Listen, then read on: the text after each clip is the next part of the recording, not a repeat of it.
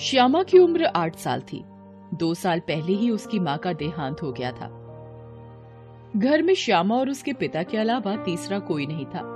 श्यामा के पापा पहले श्यामा को तैयार करते, उसका लंच बनाते, उसे स्कूल भेजते थे, फिर अपने ऑफ़िस जाते थे।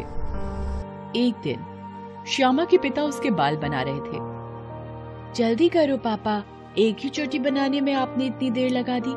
मम्मी होती तो एक मिनट में कर देती। क्या करूँ बेटा? तेरी माँ जैसा हुनर मुझमें नहीं है। इसीलिए तो कहती हूँ कि मेरे लिए नई माँ लेकर आओ। नई माँ मुझे तैयार करेगी, मेरा लंच भी बना देंगी और रात को मुझे कहानियाँ भी सुनाएँगी। पापा कुछ नहीं बोले, मगर उनके मन में ये बात घूमती रही। ये पहली बार नहीं था जब श्यामा ने ऐसा कहा था।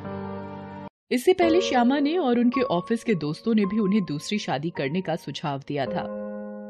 अरे यार अभी तुम्हारी उम्र ही क्या है? क्या सारी उम्र अकेले रह पाओगे? और ये भी तो सोचो कि घर में एक औरत होगी तो तुम्हारा बोझ भी कम होगा।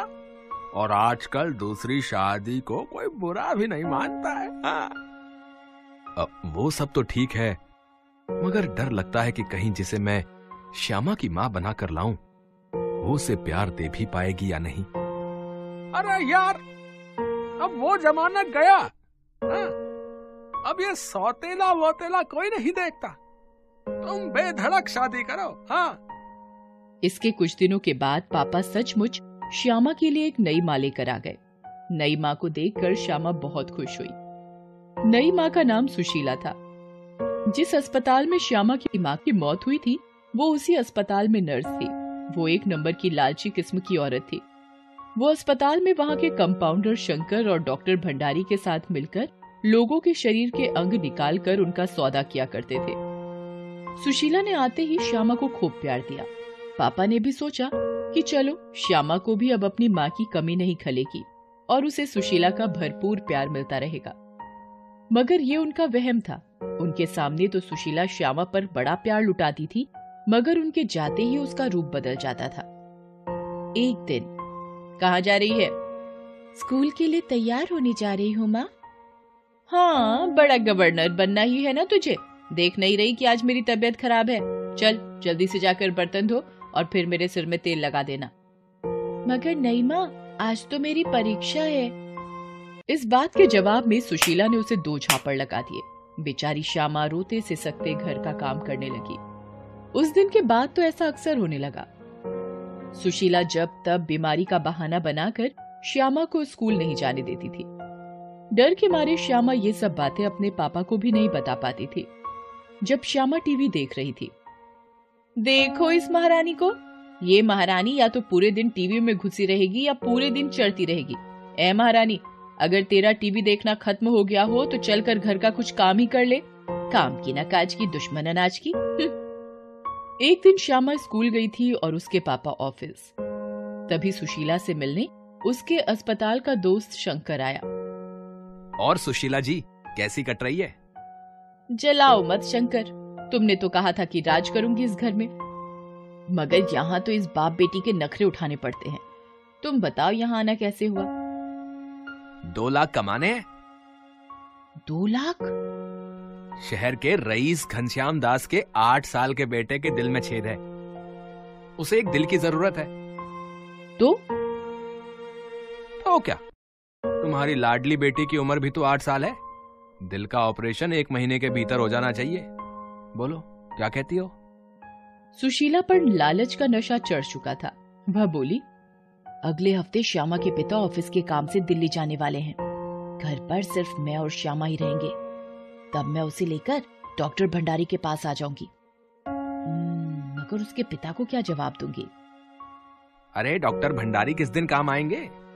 उनसे कहकर एक झूठा सर्टिफिकेट तैयार करवा लेंगे कि अचानक से लड़की का हार्ट फेल हो गया और वो मर गई। बस। इस तरह अपनी योजना बनाकर दोनों काम पर लग गए।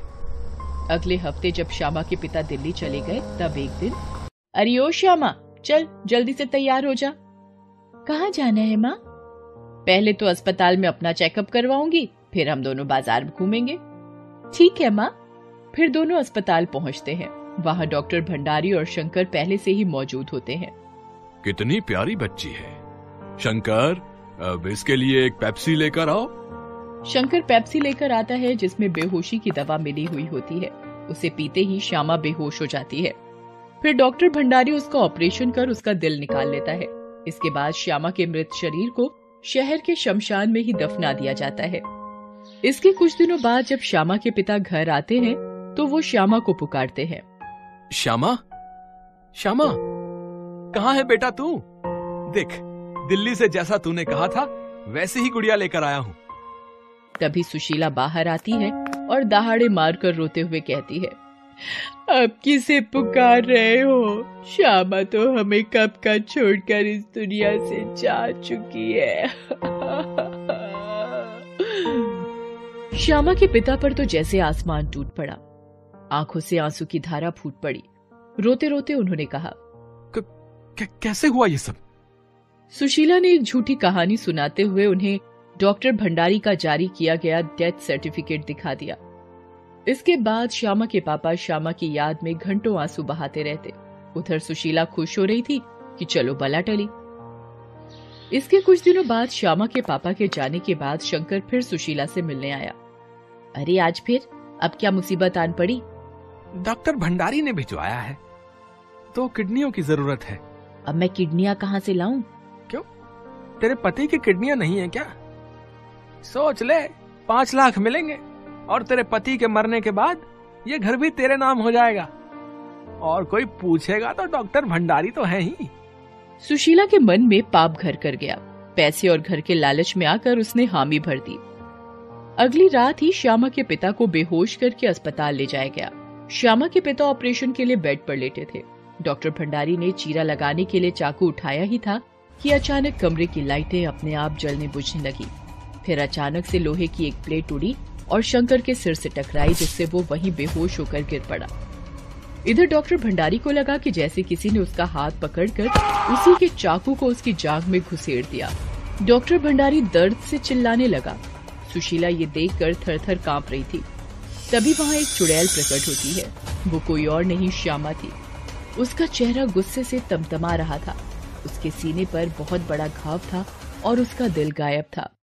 उसने तुरंत ही डॉक्टर भंडारी को गर्दन से पकड़कर उठा लिया और अपने एक हाथ से डॉक्टर भंडारी का दिल निकाल लिया जिसके कारण डॉक्टर भंडारी तड़प तड़प कर मर गए। इतनी देर में शंकर को भी होश आ गया और उसने पास पड़े चाकू से श्यामा पर वार करना चाहा, परंतु श्यामा ने तुरंत ही उसका हाथ पकड़ लिया और दूसरे हाथ से दिल निकालते हुए बोली आज तू भी मर डॉक्टर के साथ। तुम लोगों को जीने का कोई हक नहीं है जो कि मासूम लोगों की ज़िंदगी बर्बाद करते हैं अपने लालच के कारण। ये सब देखकर सुशीला ज़ोर ज़ोर से चिल्लाने लगी। बचाओ बचाओ। माँ, मैंने तो तुझे अपनी सगी माँ से भी ज़्यादा प्यार किया था। मैं तेरे सारे जुल्म सहते हुए भी बहुत खुश थी। तू मेरे साथ ऐसे कैसे कर सकती है? मेरे साथ तो जो तूने किया, उसे तो मैं माफ़ भी कर दूँ। मगर आज तू मेरे पापा को भी मारना चाहती है। तू औरत नहीं, औरत जाति के नाम पर कलंक है। तुझे ज़िंदा रहने का कोई हक नहीं है।